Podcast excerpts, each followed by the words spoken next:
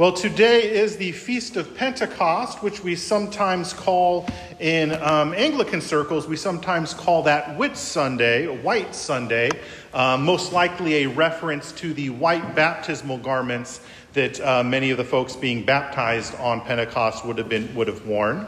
And this is really one of the most important feast days of the Christian calendar. Liturgically, it's really right up there with Easter and Christmas. So in Holy Week and Easter, of course, we celebrate the resurrection of our Lord and the redemption of mankind by Christ's passion, death, and resurrection. On Christmas, we celebrate the Lord's incarnation when he became one of us, taking our nature upon him so that again he might redeem us. Well, on Pentecost, we celebrate the giving of the Holy Ghost to the church when God himself indwells and empowers us to continue the Lord's mission here on earth. Our for the epistle reading from Acts chapter 2 relates the uh, first half of the story of the first New Covenant Pentecost. And you'll notice that when the Spirit fell on the apostles, the text says, And there were dwelling at Jerusalem Jews, devout men out of every nation under heaven. Before Pentecost was a major feast day for Christians, it was already a major feast day for the Jews. These devout Jewish men from every nation that our text mentions, they were pilgrims visiting Jerusalem in observance of the Old Testament Feast of Weeks. Now, in the Old Testament, we find three major pilgrim feasts, these three major feast days when the Jewish men were to come to Jerusalem to bring sacrifices to the temple. And of course, before there was a temple in Jerusalem, they were doing this in the tabernacle, whether it was at Shiloh or wherever the tabernacle was set up at that given time.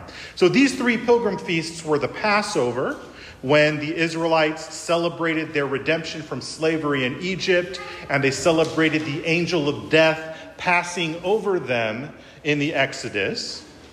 And then we have the Feast of Tabernacles or the Feast of Booths when the barley harvest was brought in and God's provision for and dwelling among his people in the wilderness was commemorated.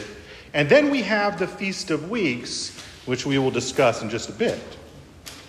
Now, we do see this parallel. There is a parallel with the three Old Testament pilgrim feasts and the three major feasts of the church year. So, just as Passover, which in Hebrew is Pesach, commemorated the redemption from Egypt by God's mighty hand and the passing over of the angel of death by the blood of a lamb, so Easter, which in Greek is Pascha, so it's basically the same word, right? It's, it's really the same word there, commemorates our redemption from sin by God's mighty hand when we were spared from spiritual death by the blood of Jesus, the Lamb of God. The Israelites passed from death to life in the Red Sea, and so we pass from death to life in the waters of baptism when we're made partakers of Jesus' resurrection. And then regarding the Feast of Tabernacles, just as Tabernacles commemorates the Israelites dwelling in those temporary dwelling, those tabernacles during their time in the wilderness, so Christmas celebrates the Word made flesh tabernacling with us during his incarnation. Uh, that in John 1, when it says he dwelt among us, it says he tabernacled with us. There's a parallel there. Now, the Old Testament Feast of Weeks and the Christian celebration of Pentecost also have some profound parallels. So, the Feast of Weeks, weeks in Hebrew is Shavuot, that's where we get the name Feast of Weeks, was to be celebrated seven weeks and one day after the Sabbath of the Passover. That is, it was 50 days after the Sabbath of Passover. This is where the Greek name for the feast, Pentecost, comes from. Pentecost refers to the 50 days, that's where the Greek comes from. Shavuot refers to the weeks, that's where the Hebrew comes from. In the Old Testament itself, Pentecost was a celebration of the wheat harvest, a major harvest for the Israelites, a foreshadowing of the harvest of souls that would happen in Acts chapter 2, when later on in our passage we see 3,000 men, not counting the women and children, they repented, they were baptized, they came to faith in Christ. Um, if you have one of those Bibles where they give you kind of little subheadings that are not in the text itself, but they kind of help you navigate the text a little bit, you might see before in, Exodus, in Leviticus chapter 23, before the heading about Pentecost, about the Feast of Weeks, there's a little tiny paragraph in many of these um, that talks about the, the, the Feast of First Fruits. That concept of first fruits is not in that little paragraph. Whenever the Old Testament itself talks about the Feast of First Fruits, it's talking about Pentecost. Um, if, you, if you talk to a Jewish person today and you say, hey, we're going to celebrate the Feast of First Fruits on the Sabbath of Passover, they're like, what are you talking about? That's not till 50 days from now. I have, I've had that conversation before. That's why I know that. now, so you see this, this first fruits of souls in Acts chapter 2 being a fulfillment of the first fruits in Pentecost in the Old Testament. Now, there was a later Jewish tradition which was firmly established by the time of the New Testament. That, that later Jewish tradition spoke of Pentecost as the time when Moses brought the law, the Ten Commandments, down from Mount Sinai to the people. That's why we recited the full Decalogue today, even though it's not the first Sunday of the month. Our normal custom here at All Saints is we do the Decalogue on the first Sunday. Well, it seemed appropriate to do it today in light of that celebration of Pentecost. The giving of the law is a foreshadowing of the gift of the Holy Spirit in Acts chapter 2. You'll notice how the Holy Spirit caused the gospel to be heard in each person's native tongue. Now, all of those people there, if they were pilgrims, they probably were functionally able to work in Greek because everybody did in those days. Like today, everybody speaks English if you're an international traveler, right? And probably they spoke enough Hebrew to get by because they were there worshiping in the temple, and you really couldn't do that well if you didn't speak the language. Um, this happens sometimes, like today in, in Greek Orthodox churches, or once upon a time in the Roman Catholic Church. Everybody spoke a little bit of Latin if you were Catholic once upon a time. Everybody who's a Greek Orthodox speaks a little bit of Greek. So they probably knew a little bit of Greek and, and Hebrew or Aramaic, all those pilgrims. But the Holy Spirit brings the gospel to them in their mother tongue, in the language of their heart, the language they think in, the language they dream in. You'll also notice how the Holy Spirit um, used the word of God as preached by the apostles to bring repentance and faith to those Jewish pilgrims. The rabbis taught that it was at the first Feast of Weeks, when God gave the law to his people, that the covenant between God and the Israelites was established.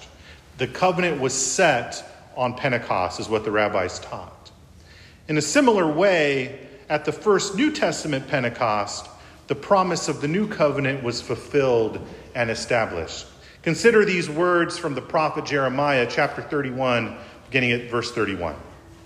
Jeremiah 31 31.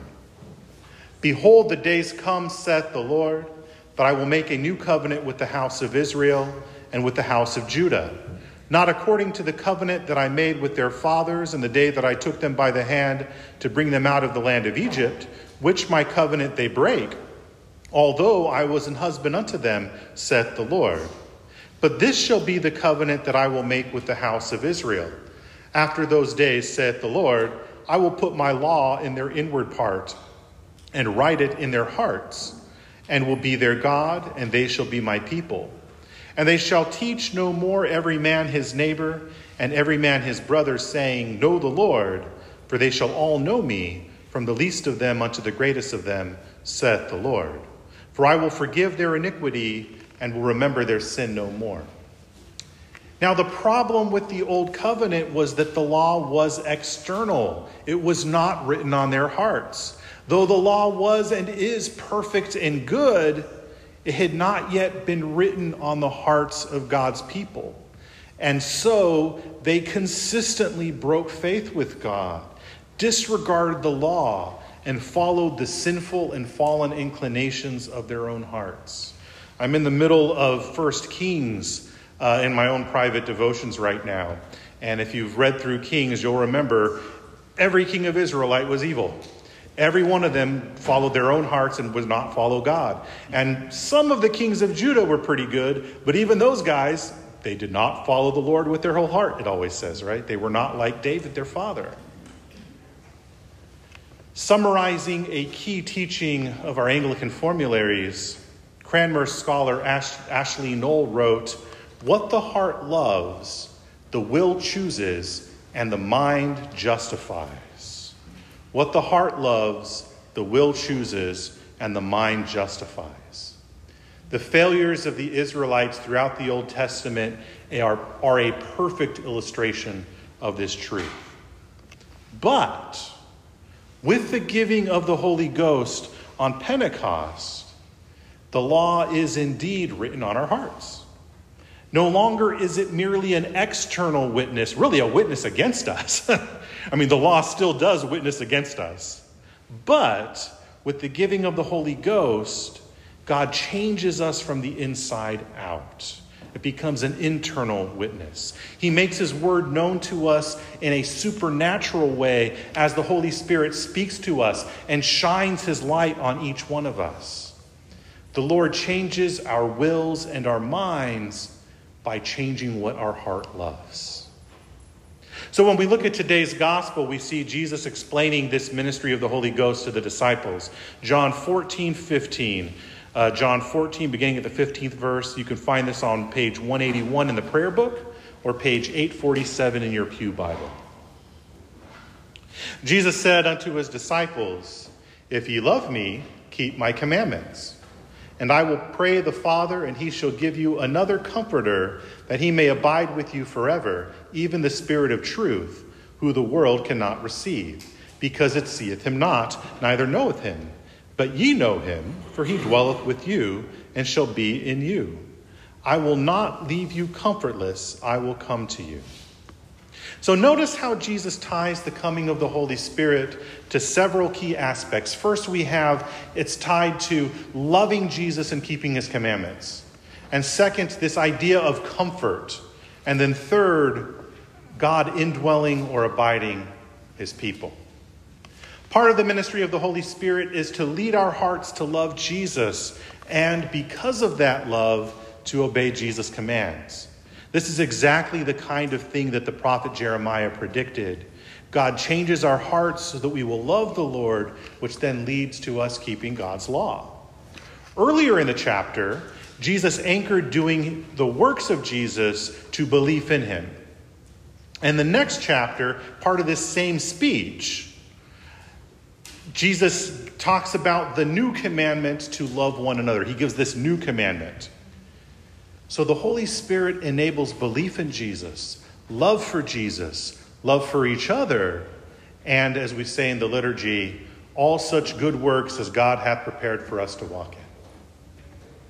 Now, Jesus also speaks in our passage of the Holy Spirit as the Comforter and promises that he will not leave us comfortless.